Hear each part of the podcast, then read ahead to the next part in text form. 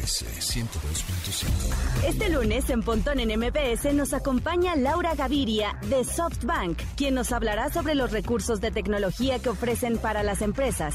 También les contaremos sobre la idea que tuvo un artista en Bélgica para monitorear que los diputados y senadores de su país no se duerman o se la pasen en su celular durante alguna sesión. Además, Javier Matuk nos traerá la información, rumores y detalles de la industria tecnológica en su sección Desde el Teclado. en MBS. Una hora de lenguaje analógico trascendido a digital. Gadgets, gadgets, tendencias. Tecnología vestible y avances que prueban que vivimos en la era que alguna vez soñamos como el futuro. Amigos, ¿cómo están? ¿Cómo la pasan? Cuando son las 12 con un minuto, hoy lunes 26 de julio, el último lunes de julio, ya se nos fue el año, ya, ya, feliz 2022. Qué barbaridad. Bueno, eh, síganos en arroba mbs 102.5 en todas nuestras redes sociales, por supuesto, en Twitter también somos mbs 102-5, que por cierto, hablando de Twitter, lo que compartió, eh, ya saben que yo no me meto mucho en las cosas políticas, ¿ah? pero pues es que esto cae en nuestra cancha porque pues usó la imagen de Steve Jobs, ¿no? Y lo, usó a Apple, el logotipo de esta empresa estadounidense eh, en el partido Morena, que se ve que no fue de su autoría, es decir, como que es como ladrón que roba ladrón, tiene mil años de perdón, pues así, se me hace que alguien lo subió y, alguien, alguien de las redes sociales de, Morena se le hizo simpático. Si es que se me hizo fácil este, hacerle un screenshot o, guardar esa imagen y subirla a las, al Twitter oficial del partido, ¿no? Entonces lo subió y dice, em, bueno, igual si no lo vieron, sí lo subieron, no es fake, no, no fue falso ese tweet, fue, fue real. Em, yo sí lo vi en, en, tiempo y después, bueno, obviamente lo borraron. Y dice, el cambio verdadero comienza cuando nos atrevemos a pensar en soluciones diferentes. Buen domingo para todas y todos. La imagen de la manzana con el perfil del presidente de México. Dice, think different, aparte, está en inglés abre el espacio para el entendimiento. Bueno, una cosa, qué perro oso, o sea, una cosa horrible, fusilada, o sea, robada, número uno. Y número dos, pues totalmente incongruente, ¿no? Con lo que se ha, pues, este, comunicado, o el partido que está ahorita en el poder, pues totalmente incongruente, ¿no? En, el, en su discurso. O sea, poniendo una marca que evidentemente pues es la más valiosa en dinero y más mm, pues, no, sé si no quisiera decir capitalista pero este pero pues es un negocio privado con bueno y, público porque hay acciones públicas pero este es decir eh, con, gadgets y dispositivos pues costosos, sí, buenos, de buena calidad, pero costosos. Y, y, es la empresa más valiosa de tecnología que hay, y creo que prácticamente más bien en el mundo esta empresa, ¿no? Entonces, una cosa terrible, no sé si fue un becario, es que se me hizo fácil, se me hizo chistoso, es que sí es cierto, hay que pensar diferente, una cosa terrible. Pero bueno, en fin, tenía que comentarlo, pues porque, ¿qué tiene que ver eh, el presidente de Andrés Manuel López Obrador con Apple, ¿no? Pues nada, o sea, en fin, y bueno, obviamente les llovió muchísimas redes sociales con toda la razón del universo, no tiene nada que ver con eso y bueno, pues borraron el tweet, ¿no? Pero bueno, la imagen siempre, acuérdense, acuérdense amigos que siempre va a haber un screenshotero que va a hacer una captura de imagen y el internet no olvida. Piensen tantito, este es el mejor ejemplo, piensen tantito, unos 5 segunditos, 6 o si te cuesta trabajo, 10 segundos más. Piensa antes de publicar una taradez, por favor, ¿ok? Eso es, un consejo, es un consejo eh, que piensen antes porque el Internet no olvida, no solo Twitter ni Insta, en general, cosa publicada, foto compartida, pierdes el 100% del control sobre ella. Entonces, pues tengan un poquito más de, de, criterio al publicar cosas. Yo sé que hay veces que dices, oh, quiero publicar esto porque tengo mucho coraje y me quiero desahogar. Y no. Ok, está bien, o sea, no, no, te estoy diciendo, este, ya no tuitees, ya no publiques lo que, nada más que atente a las consecuencias que puede suceder. Puede ser, puede ser que te, te, llueve, no me importa que me llueva, lo voy a poner, bueno, adelante, pero piensa lo que puede pasar, este, o piensa 10 segundos, tómala, respira, exhala y ya no publiques nada, se te pasa el coraje y, ya, ¿no? Es un poco lo que sucedió también, pues creo que un tweet eh, mal se malinterpretó, parece ser, pero bueno, pues al final se quedó y también hubo un screenshot y también este lo tuvo que borrar Paula Espinosa, pero pues parece que le tiró como, parece que, le tira como a las, a las atletas y después explica, no, no fue así, pero bueno, pues ya, pues hay que pensar un poquito antes de publicar algo, ¿no? Este, no nada más que te lleve este, las entrañas o las vísceras porque puede salir peor. Entonces, no tuitees enojado, el que se enoja pierde. En fin, con eso nos vamos directito al update. Las noticias más destacadas en la industria pasado viernes se dio a conocer que la Ciudad de México regresó al color naranja en el semáforo epidemiológico tras rebasar por segundo día consecutivo la cifra de 16.000 contagios de COVID-19. Para esta semana que comienza ya se cuenta con el uso de la nueva metodología para calcular los niveles de riesgo en el país, donde son solo tres los estados que cuentan con el color verde en el medidor nacional, Coahuila, Chiapas y Aguascalientes. El estado de Sinaloa se mantiene en color rojo, a la par del semáforo también se dio a conocer la sexta versión de lineamiento para la estimación de riesgos por regiones de contagio, donde destacan la consideración de métricas como la tendencia de mortalidad, camas ocupadas y síndrome COVID, porcentaje de positividad, porcentajes de ocupación hospitalaria, tasa de casos hospitalizados y número de reproducción efectiva. Estas medidas serán aplicadas hasta el 8 de agosto sin ajustes en las actividades económicas. NMBS 102.5 un artista en Bélgica creó una inteligencia artificial que pone en evidencia a los políticos que no trabajan en el Congreso. Esta brillante herramienta se llama The Flemish Scrollers y fue creada por Dries Vipurter con la intención de detectar a los congresistas que se distraen y usan sus teléfonos móviles durante una sesión. Lo más interesante no es que detecte a quienes no trabajan, sino que al identificar a alguno de estos personajes que no realiza su trabajo, lo publica automáticamente en Twitter, etiquetando al funcionario en cuestión. Eso estaría padrísimo aquí en México. Esta ya ha comprobado su utilidad quemando en redes a un senador que estaba atento a su celular. Si esta inteligencia artificial fuera utilizada en México, seguro sería más bien para contar cuántos son los diputados que sí hacen su trabajo. MBS. El Instituto Nacional de Tecnología de la Información y las Comunicaciones de Japón ha conseguido duplicar el récord de la conexión a Internet más rápida del mundo. Esta hazaña dejó muy atrás la marca impuesta el año pasado por un grupo de investigadores en Londres que registró un total de 179 terabits, terabits por segundo, con una cantidad total de 319 terabits. De 179 a 319 terabits, no megabits, ni kilobits, nada, terabits. Para alcanzar esta sorprendente cifra, el equipo en el Instituto Nippon usó cuatro núcleos en vez de uno para reducir la distorsión de la señal en transferencia de larga distancia. Pero antes de ponernos técnicos al respecto, les comentamos que esta técnica se podría aplicar en la infraestructura final de Japón, aunque eso podría afectar los precios que alcanzarían para el consumidor final, obviamente. Sin embargo, la sola idea de contar con un servicio de Internet a esta velocidad puede valer dicha alza de precios sin duda alguna.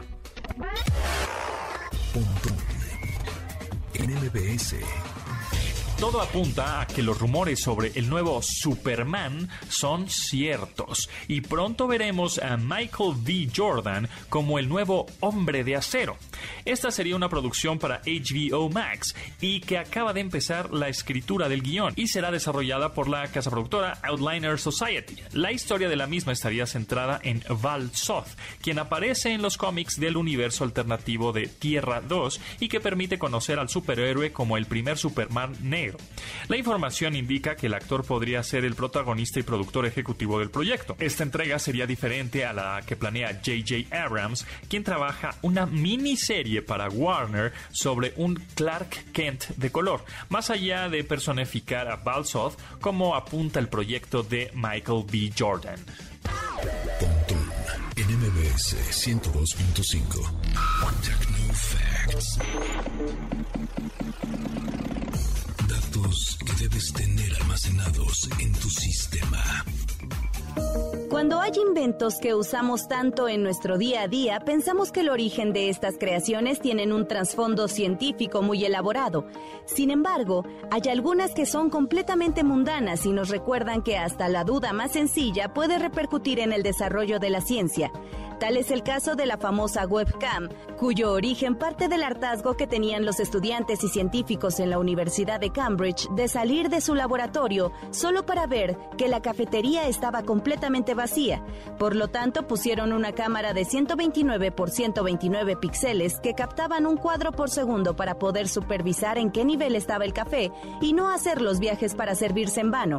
Esta cámara arrasó con el Internet en 2001, hasta que dicho laboratorio fue reubicado finalmente. Amigos, es nuestro lunes de hablar con las inteligencias artificiales y asistentes virtuales y ahora, bueno, pues que, pues Japón, ¿no? Pues es lo de moda, ahorita Tokio 2020. Y yo sé que no hubo em, público, ¿no? Hay turismo y afectó mucho, sin embargo, siempre es bueno eh, saber un poco de japonés. Entonces, eh, no sé si sabían, seguro muchos, muchos sí, pero no se les había ocurrido o nunca le habían preguntado eso a sus asistentes virtuales, Alexa, Siri, este, Google Assistant. Entonces, ahora le vamos a preguntar a Alexa, ¿cómo se dice me caes muy bien, quieres ser mi novia en japonés? Me caes muy bien, quieres ser mi novia. En japonés es. Omae ga ore no girlfriend ni naritai no ga Ahí está, para que se la sepan, ¿no? Entonces, pues así le pueden decir a, Alexa o a Google Assistant o a Siri, valga que quieran, eh, una frase, una palabra, una pregunta, por si quieren pedir, no sé, están en Japón y quieren pedir un sushi, ¿no? Entonces vamos a decir, Alexa, ¿cómo se dice quiero sushi en japonés? Quiero sushi. En japonés es sushi ga hoshii. Ahí está, ¿eh? ¿Cómo ven? Ahí está, una aplicación más para la vida cotidiana donde no sabes hablar un idioma, pero un asistente virtual te ayuda. De admirar sus avances, ahora somos relatores de cómo rebasa los alcances en nuestra imaginación. Pontón en MBS. Instagram. Arroba. Pontón en MBS. No, amigos, no es la nueva canción de Michael Jackson, pero suena muy parecido a Michael Jackson. Se oye espectacular, me encanta. Jonah Nilsson es el vocalista de la banda de Estocolmo Dirty Loops, la cual se ha distinguido por hacer covers en jazz, gospel, funk, electrónica, pop, disco de todos. Esto se ha convertido al conjunto en una sensación en el portal de videos YouTube y en el sencillo que lanza en este 2021 parece que correrá el mismo éxito, exitoso destino sin duda alguna. La canción se llama Diamond Ring, la cual cuenta con la colaboración del majestuoso guitarrista Steve Bay cuyo sonido de pop y funk nos lleva a, pensar inmediatamente, pues sí, en el rey del pop, ¿no? En Michael Jackson, ¿no? Escúchenlo, comprueben este, eh, eh, este extraordinario trabajo, digno de ser uno de los éxitos del verano, sin duda alguna. Diamond Ring. Esa se llama la canción, el cantante Jonah Nielsen.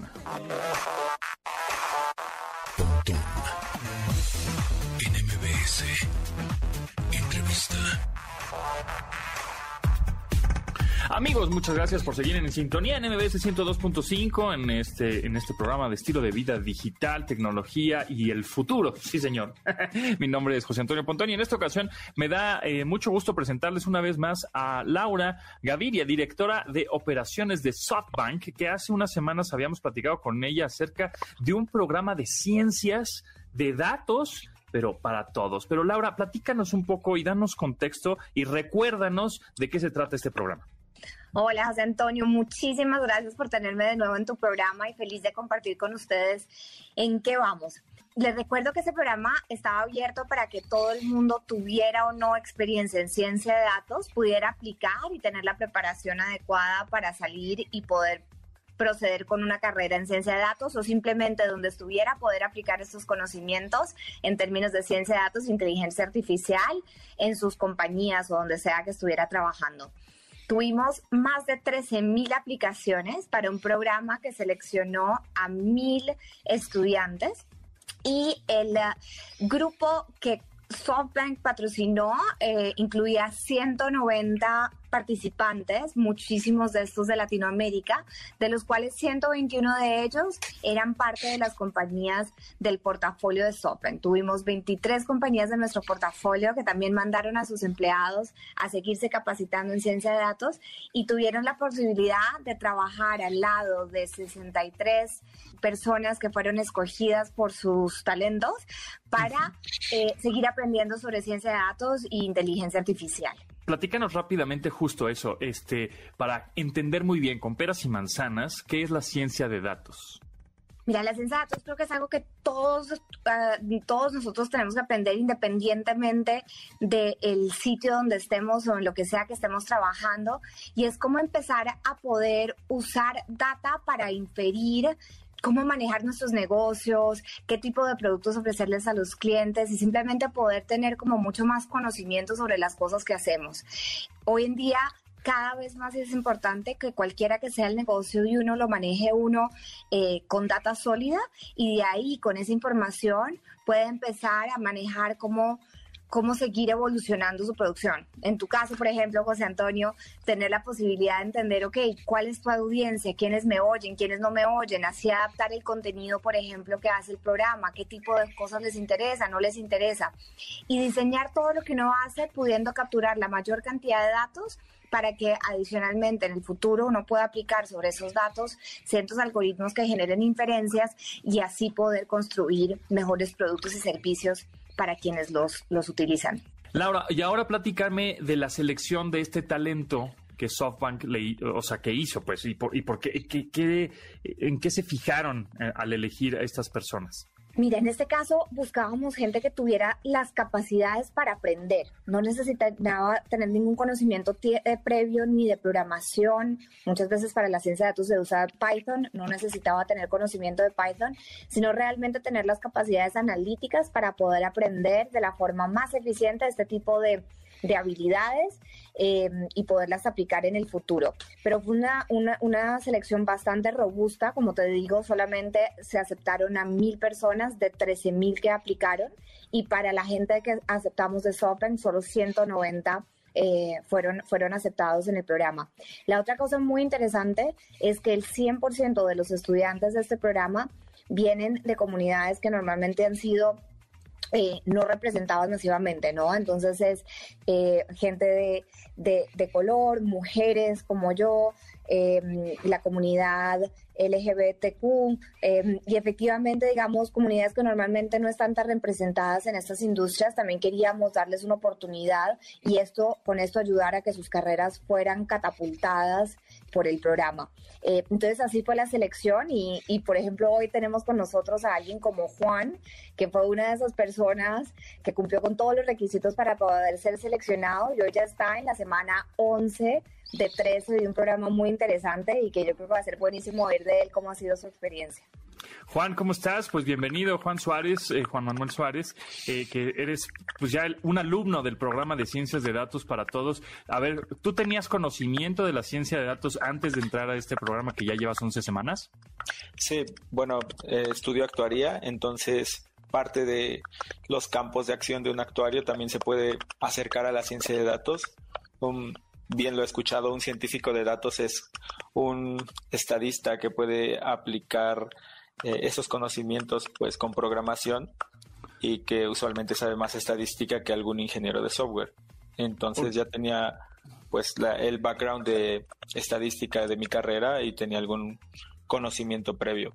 Y en esas 11 semanas que llevas eh, como alumno de este programa de ciencias de datos, ¿Qué, has aprendido? ¿Cómo te ha ido? ¿Cómo ha sido tu experiencia? ¿Es, es en línea? Eh, ¿Cuántas horas al día? platícanos como la rutina. Bueno, pues todas las clases son los sábados y bueno, algunas a veces entre semana tenemos clases extra de temas más avanzados y la verdad es que ha sido una experiencia muy enriquecedora. No solo es programar, no solo es aprender pues un poco más de estadística, sino es como aprender a enfocar este conocimiento en un ámbito de negocios. Tenemos que aprender cómo pues desbloquear el poder que tienen los datos y poder explicarlo a demás personas sin que suene como lo más difícil del mundo. Tiene que ser sencillo. José Antonio, ahí de pronto para, para contarte que, que, eso que dice Juan es muy interesante, es que la idea es que fuera hiper práctico, es decir, que fueran casos reales y que durante el programa estuvieran los estudiantes participando en solucionar esos casos reales. Muchas de nuestras compañías del portafolio de SoftBank pusieron muchos de, estos casos de uso sobre la mesa para que los estudiantes los resolvieran y la idea ojalá es que muchas de las soluciones con las que están, que están trayendo a la mesa estos estudiantes pues se utilicen dentro de las compañías. Por más de que es en línea, se ha diseñado un proceso donde tenemos más o menos unos 42 asistentes de los profesores para que trabajen con grupos más chiquitos en apoyándolas en ese proceso. Hay, de los mil estudiantes están divididos en 152 equipos para solucionar estos problemas y tienen todos, digamos, tanto mentores, tenemos más de 250 mentores y tenemos 42 eh, asistentes de profesores que los apoyan en el proceso.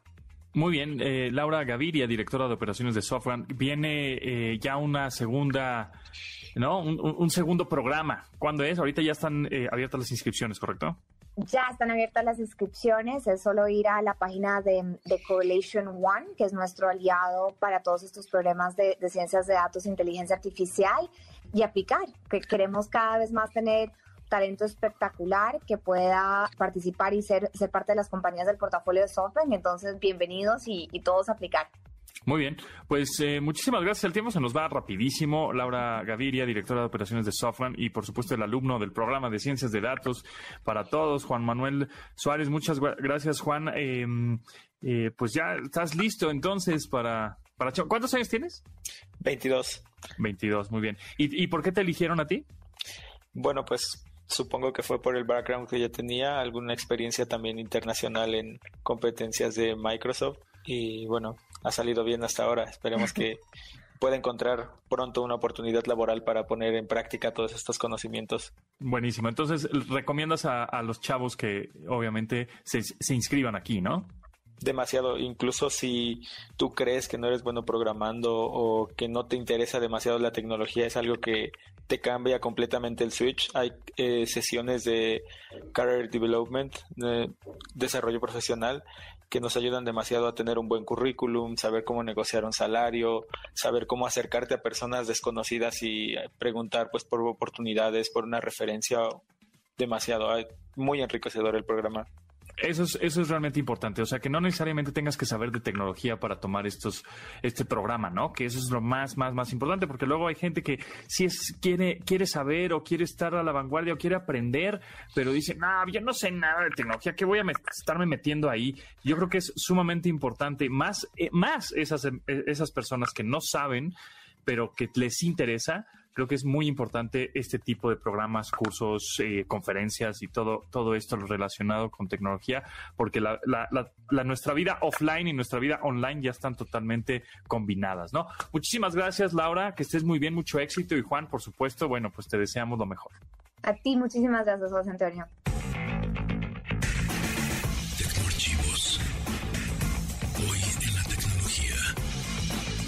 El 26 de julio de 1989, el estudiante de la Universidad de Cornell, Robert Tapan Morris, se convirtió en la primera persona acusada por actos de abuso y fraude con computadoras. El muchacho liberó un gusano en Internet con el que supuestamente buscaba conocer el tamaño de Internet, el cual afectó a varios ordenadores en los inicios de la Red Mundial de Información.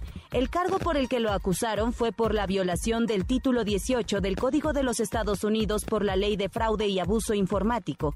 En diciembre de 1990 fue sentenciado a tres años de libertad condicional, 400 horas de servicio comunitario y una multa de 10.050 dólares más costos de supervisión. Amigos, tenemos regalos, sí señor, tenemos eh, boletos para Agotados, que es una comedia para un actor con el corazón roto, quebrado económicamente, con un padre chantajista y en espera de la audición que le cambie su vida. Una obra con más de 40 personajes, un gato y muchas, muchas llamadas telefónicas. La función será este domingo, primero de agosto, bueno, no este, el que sí, Ah, no, sí es este, ¿verdad? Ya. ¡Eh! ¡Qué velocidad! Dios mío, ya se acabó julio. La función será este domingo, primero de agosto, a las 6 de la tarde en el Teatro Aldama. Y tenemos tres pases dobles. Así que márquenos al 5551-66125 para ganarse uno de estos tres pases dobles que tenemos para agotados. Que está buenas. A domingo, primero de agosto, a las 6 de la tarde. 5551-66125.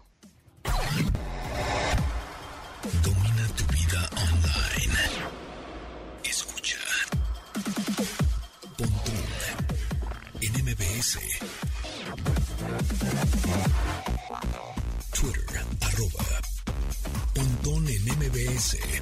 En febrero de este año, Sia lanzó su noveno álbum de estudio llamado Music Songs from the, and Inspired by the Motion Picture, el cual está conectado con la película Music, la cual fue dirigida y coescrita por ella.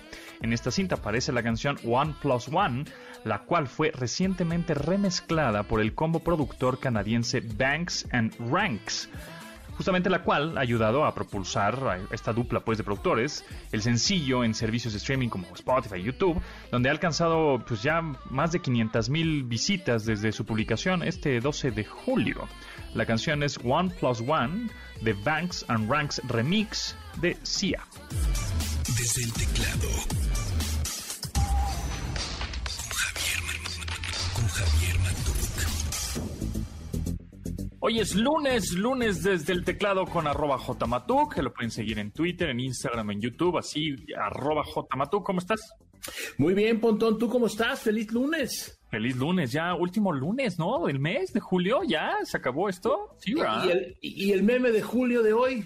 Ah, el meme de julio están buenísimos, son muy, muy, muy, muy buenos los memes de julio.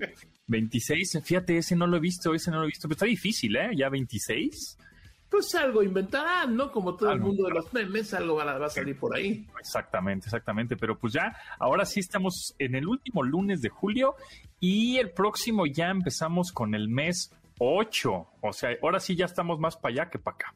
Totalmente, ya, ya va a ser Navidad, Pontón, ya no falta nada. No es por nada, pero te juro que ayer, ayer domingo, sí, ayer domingo fui al súper. Ajá.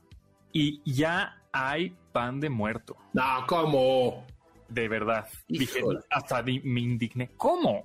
Estamos en julio y ya están vendiendo pan de muerto. ¿Qué les pasa? Pero bueno, en fin, en fin. Qué tristeza. Entonces ya en dos días va a estar ya Navidad puesta en las tiendas departamentales, seguramente. Mira, de, este año falta mi cumpleaños. Ajá. Eh, bueno, no. Primero la independencia, ¿no? claro, septiembre. Luego mi cumpleaños. 12 de octubre. ¿sí? La revolución, si quieres celebrarla o no. Ajá. Ajá. Luego el Halloween. ¿No? Sí. Sí, y ya el 24 y 31 ya se acabó. Se acabó. Se acabó el o Si te quieres ver guadalupano, pues el día de las lupitas. Sí, claro, si quisieras, exactamente. Oye, pues el tema de hoy está interesante que vamos a hablar de estos sticks o estos dongles que le llaman, que le dicen, que son estos dispositivos que se conectan en el puerto HDMI de tus televisiones para hacerlas inteligentes. Este, hay muchas marcas, que si está eh, Fire TV, que si está el Roku, que si está el Chromecast, em, por ahí Xiaomi tiene estas, también tiene su solución para conectar em, a una televisión ya sola inteligente, Apple TV, por supuesto, y todos estos aparatos extras que le pones a tu televisión para tener aplicaciones de la, hacerla de una manera mm, inteligente. Sin embargo, ¿valen la pena, te pregunto? Mira, Pontón, vale la pena 200%, depende el año de tu pantalla. Ok, a ver. Voy a poner un ejemplo. Aquí en esta humilde guarida eh, hay una pantalla, eh, la marca es lo de menos, pero tiene ya como, creo que cinco años. Ok.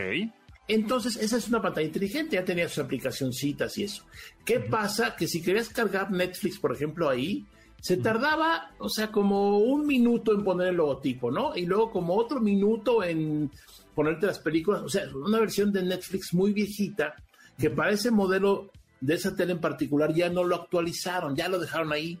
Y, que posiblemente esa tele tiene un procesador ya muy lento, ¿no? Eh, sí, eh, totalmente. Es como las computadoras, como los celulares, todo se parece un poquito. ¿Qué sucede? Que le conecté precisamente uno de estos adaptadores, dongles, este... Mm, modificadores de inteligencia de la televisión y en 10 minutos tengo una tele nueva. ¿Por qué? Porque pues precisamente todo el procesamiento lo hace este aparatito, todo lo que le conectas nuevo, ahí se cargan los programas nuevos, ahí descarga los programas, perdón, los videos si quieres ver todo, y la pantalla es simplemente eso, una pantalla. Entonces lo inteligente o lo inteligentote de la pantalla eh, ya no, digamos, se pierde su vigencia en poco tiempo. Entonces, si te compraste una tele nueva este año, por ejemplo, o sea, una pantalla inteligente, pues no necesitas, no, necesariamente necesitas esto. Pero yo sé que muchos, eh, muchos, muchos, muchos tenemos teles no tan nuevas, o igual en tu casa hay dos teles, ¿no? La nuevecita que te diste ahora en alguna venta y la anterior que ya tiene sus años y con esto le das una nueva vida a esas pantallas. Nada más checar bien, Pontón, que tenga, eh, bueno, casi todas tienen el puerto HDMI para conectarlas ahí y pues que tengas una buena conexión a Internet, porque posiblemente el problema que tenías es que a tu tele no le llegaba bien el Wi-Fi o la conexión de en tu domicilio no estaba tan potente, aunque le pongas cinco de estas eh, este, adaptadores, eso no va a cambiar, ¿no? Finalmente requieres de un buen internet para tener eh, pues, los contenidos fluidos. Ahora, otra cosa, Pontonojo, la resolución de tu tele es nativa, no va a cambiar.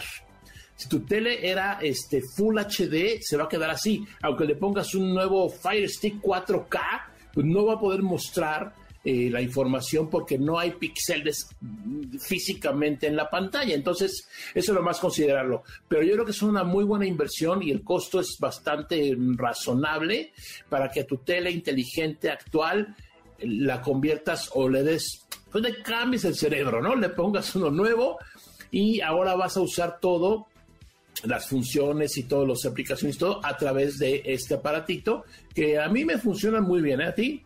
Sí, fíjate que justo como dices, yo tenía una tele que era bastante lenta, aunque fuera este, inteligente, tenía su propio sistema operativo que era muy lento, que era propietario de la marca, que no era muy compatible con todas las aplicaciones, tenía dos o tres nada más, y, y sí, efectivamente era lentísima, ¿no?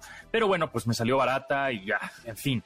Pero a la hora de comprar este tipo de dongles o sticks en donde tienes más aplicaciones, se conectan a internet, por supuesto, este, pues le das una justo, como dices, una segunda vida, es más rápido, se conecta a internet y lo que hay que también em, verificar es que a estos sticks que le vas a conectar atrás de tu televisión en el puerto HDMI es que tenga las aplicaciones o los servicios de streaming que tú necesitas, porque hay unos que de pronto no tienen, ¿no? Que salió HBO, ay, ese, este stick no lo tiene, ¿no? Este, o si Paramount Plus, ah, que no lo tiene. O que Netflix, bueno, Netflix sí, pero algún otro.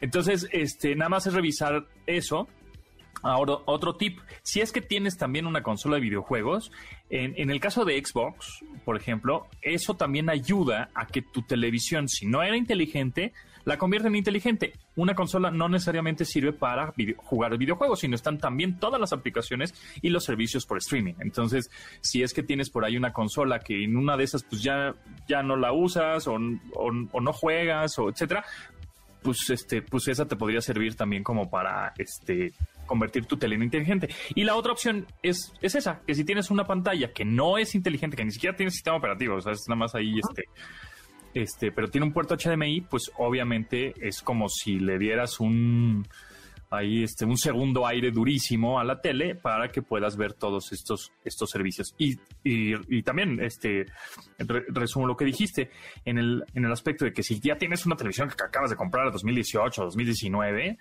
pues igual no es necesario este, este stick, este Chromecast, este Fire Stick, este Roku, Apple TV, etcétera, ¿no? Exacto. Todavía no, es necesario, pero digamos que tienes la certeza y tienes la confianza de alguna forma que si dentro de un par de años eh, la aplicación que tú quieres ya no está actualizada en tu tele actual, eh, valga la redundancia, eh, pues puedes finalmente comprarte este stick y ponérselo y tendrás esta segunda vida.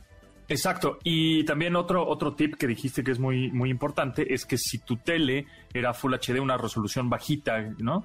Y compra, no, voy a comprar el más nuevo, el 4K, porque dice 4K y si lo vas a poner te vas a frustrar porque no se va a ver en 4K, te vas a enojar con la marca, vas a decir es una porquería, me costó carísimo, bla, bla, bla, bla. Entonces, mejor vete porque es el Full HD o el que no es 4K, si es que tu tele no es 4K, se lo pones, este, y vas a ser, y vas a ser más feliz porque más te va a salir mucho más barato, ¿no? Porque los 4K siempre son más caros.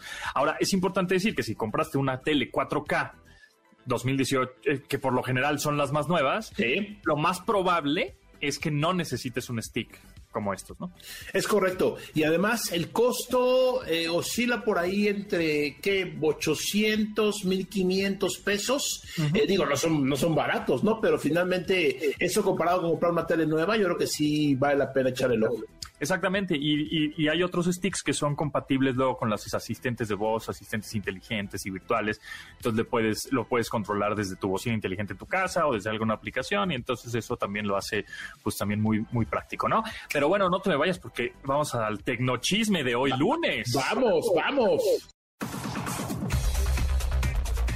Bio. El personaje de la semana. El día de hoy, Mick Jagger cumple 78 años de edad. El legendario líder y voz de los Rolling Stones se ha distinguido a lo largo de su extensa trayectoria por su agilidad, sus movimientos y su innegable presencia en el escenario, lo cual le ha distinguido como uno de los mejores y más espectaculares artistas en el planeta. Su padre y su abuelo fueron maestros y querían que el joven Mick siguiera sus pasos. Sin embargo, Jagger siempre supo que sería cantante. Él estaba en el coro de la iglesia y amaba escuchar cantantes en la radio en la BBC o Radio Luxemburgo. Su reputación con las mujeres es bastante conocida, por lo que no sorprende saber que tiene ocho hijos con mujeres diferentes. Con Martha Hunt tuvo a Caris, con Bianca tuvo a Jade, con Jerry Hall tuvo a Lizzie Scarlett, James Georgia May y Gabriel Luke. Además, en 2016 tuvo un hijo con la bailarina Melanie Hamrick. También tiene cinco nietos y desde 2014 es bisabuelo. La hija de Jay Jagger, Assisi, tuvo una hija el 19 de mayo de aquel año con quien extendió la extirpe familia. Escuchas Pontón en MBS. Información digital decodificada para tu vida. Esto es el Tecno Chisme con Pontón y Matuk. Vámonos, Tecnochisme. Oye, pues se acerca también peligrosamente. Estábamos diciendo que se va el año ya como agua. Y, y en enero ya de 2022 eh, viene el CES, Consumer Electronic Show. ¿Me que vas a ahora- llevar, Pontón? pues vamos, ¿no? Tenemos que ir ahora sí. Digo, el 2020 fuimos. Uno de nuestros amigos que fue con nosotros seguramente se contagió ahí porque fue un, este, un hervidero, hervidero de COVID, sí. Y pues no lo sabíamos, y entonces seguramente se contagió. No, bueno, afortunadamente no le pasó nada y todo, pero sí estuvo con una tos de perro como tres, a- tres meses y se inyectaba y me decía, es que no se me quita esto. Y entonces, bueno, después este, eh, verificamos que seguramente fue el cobicho, ¿no? Este, El, el, el doctor Pontón y el doctor le dio COVID. Seguramente, porque fuimos al CES, en donde el 80% son asiáticos, y yo creo que ya traían ahí el contagio, y, y bueno, pues se contagió. El caso es que en 2021 no hubo CES presencial, hubo uno digital, pero pues no es lo mismo. Y ahora en el CES, el CES o Consumer Electronic Show, la feria de consumo de tecnología más grande de América, prácticamente del mundo, que se lleva a cabo ahí en Las Vegas, en el centro de convenciones, que por cierto ya lo remodelaron y es giga, todavía más grande. Y ya, ya abrieron la estación esta de Tesla, la, el Las Vegas Loop. A ver si me encantaría el próximo enero de 2022, pues estrenar un, un- ese, ese túnel que hizo el señor Elon Musk, porque teníamos que mencionar a Elon Musk porque es lunes de Elon Musk. Oye, pero espérame, no sé si pudiste ver por ahí eh, algunos videos de la feria de Barcelona, que es la de celulares, ¿no? Ajá, sí, sí, sí. sí. Pues no había nadie, o sea, había feria, había, eh, ¿cómo se llama? Stands, compañías no muy importantes, pero yo pude por ahí- ver por ahí videos de, de colegas que estuvieron por ahí y prácticamente desértica, ¿eh? ¿No estará igual así en Las Vegas 2022? Pues si estuviera desértico, mm, pues, no estaría mal porque sería solo para nosotros. No, claro, pero la- el asunto ahí es, es ver qué compañías van a presentar. Sí, eso es Si no van a estar las grandes, Claro. Pues está complicado. Yo creo que todavía le falta un poquito. Ya dijo eh, la, la- la organización que, que lleva a cabo el, el CES que sí lo va a hacer, pero faltan unos meses, hay que ver. Pues mira, yo he visto las finales ahorita de las finales de la NBA que las vi por televisión. Eh, los estadios estaban llenos de gente sin cubrebocas. Luego fui, este, bueno, más bien no fui. Vi también un- unos partidos, creo que los de la Copa Oro, ¿no? Que se están llevando a cabo en Estados Unidos. Ajá. Este, también los estadios están repletos y sin gente sin, sin cubrebocas. Seguramente el CES, el Consumer Electronic Show, allí el- en enero de 2022, pues se va a llevar a cabo, ¿eh? Y ya, les va a... Oye, tengo una pregunta, Pontón. Eh, no, no es de tecnochisme, pero eh, eh, los, los que nos vacunamos eh, aquí y tenemos nuestros papelitos, ¿eso va a servir como prueba de que estamos vacunados? Pues yo creo que sí, ¿no? O sea, porque también ese papelito, pues está como muy, no sé, tendría que ser un registro un poco más, este, eh, eh, encriptado, ¿no? O cifrado, como para no, no imitarlo, no copiarlo, ¿no? No lo sé. Bueno, eh, viste que eh, en la página, en una página te das tus datos y ahí te sale tu certificado de vacunación, ¿no? Y justo el día que lo anunciaron al público, en la noche vi por ahí noticiero que ya lo sacaban pirata ahí en Santo Domingo. Es, exacto, exacto. Entonces, eh, eso, pues eh, sí, ese papelito, pues ese papelito es muy fácil falsificarlo, entonces... Y, y- y el problema, Pontón, eh, es que si tú no te vacunaste y vas a un evento de este tipo, Ajá, pues no es que tú te contagies, sino que tú puedes estar contagiando mucho, ¿no? exacto. Son las dos cosas. Igual, no te vacunaste y vas, no te pegas de COVID por, por suerte. Pero eh, igual tú ya lo traes y pues, no sé, está, está complicado. Pero bueno, antes de, de esto, mucho antes, ¿cómo eran los eventos tan grandes de ferias de tecnología, de consumo? Mira, antes, bueno, en, forma simultánea, porque el CES lleva ya 50 años, eh, que era básicamente videograbadoras y televisiones, ¿no? Eh, había un evento que se llama Comdex, que ese evento era en Las Vegas, ahí nació. De hecho, de ahí salió el, el Hotel Venetian y todo eso, era el que organizaba ese evento.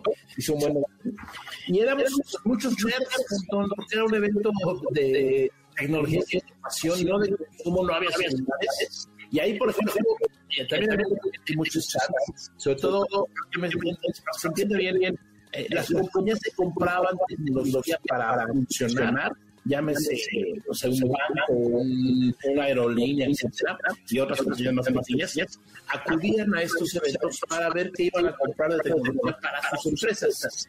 Pero las compañías de tecnología aprovechaban para anunciar productos, obviamente. Ahí, por ejemplo, vi las primeras pantallas planas, que ahora son comunes. Era así como, ¡ay, qué es eso! ¿Y cuánto costaban en esa época? ¿Cuánto No, costaban? no, son como mil dólares o mil doscientos dólares una pantalla plana, que seguramente la resolución era menor a la del reloj. Era los colores, eran muy- creo que es más, era, era- un solo color, un tono, ¿no? Sí, ni Eh, siquiera HD ni nada. finalmente era un gran cambio porque pues no había cinescopio. Ah, pero ahí era... Está carísima. No, en aquellos tiempos se, se, hablaba mucho de que estar enfrente de un cinescopio tantas horas, o sea, una un monitor de una computadora, te podía pasar algo ¿no? por las horas de radio. Por la Entonces, bueno, eh, y luego ves los cubículos donde había en las oficinas de antes, donde había por ejemplo, cuatro personas trabajando, pues ahí es- había estudios que se llegaba radiación de cuatro lugares distintos al cerebro. En fin, una historia. Bueno, ahí, por ejemplo, se puede conocer por primera vez estos monitores, que era una cosa pantallante. Eh, y bueno, como esa anécdota, por supuesto, hay muchas más, luego te voy pero sí, era un asunto, eh, no había, eh, por supuesto, celulares no había, no había portátiles, y siempre te entregaban la información en papel. Entonces regresabas a tu, a- a tu, de tu viaje con literalmente cajas llenas de papel, porque ahí estaba escrito los famosos boletines de prensa o, o en qué consistían los anuncios, y eso lo usabas, o en mi caso en particular lo usaba para hacer artículos para revistas. Entonces, sí era otra historia, pero Las Vegas siempre ha sido Las Vegas, eso sí. Ah, ¿eh? Exactamente. Y bueno, pues justo en esas épocas, esos gadgets eran los carísimos que decían, ay, no, eso es impagable, y fueron popularizándose y bajando de precio y mejorando tecnología.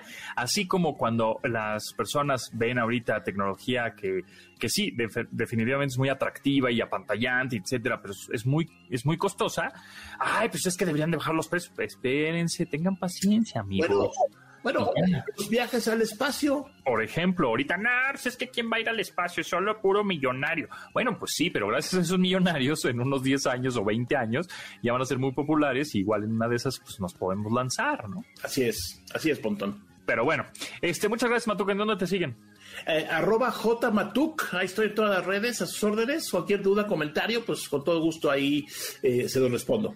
Muy bien, bueno, pues gracias a Rodrigo Vero, Itzel, Marcos y Luis en, la, en la producción de este programa y nos escuchamos mañana a las 12 del día en MBS 102.5. Se quedan con Manuel López San Martín en MBS Noticias y les recuerdo que sigan la transmisión en la noche de MBS porque estamos transmitiendo los Juegos Olímpicos de Tokio 2020. Sí, señor, desde las 11 de la noche a las 5 de la mañana. Bueno, pues hasta luego. De admirar sus avances Ahora somos relatores de cómo rebasa los alcances de nuestra imaginación. Pontón en MBS.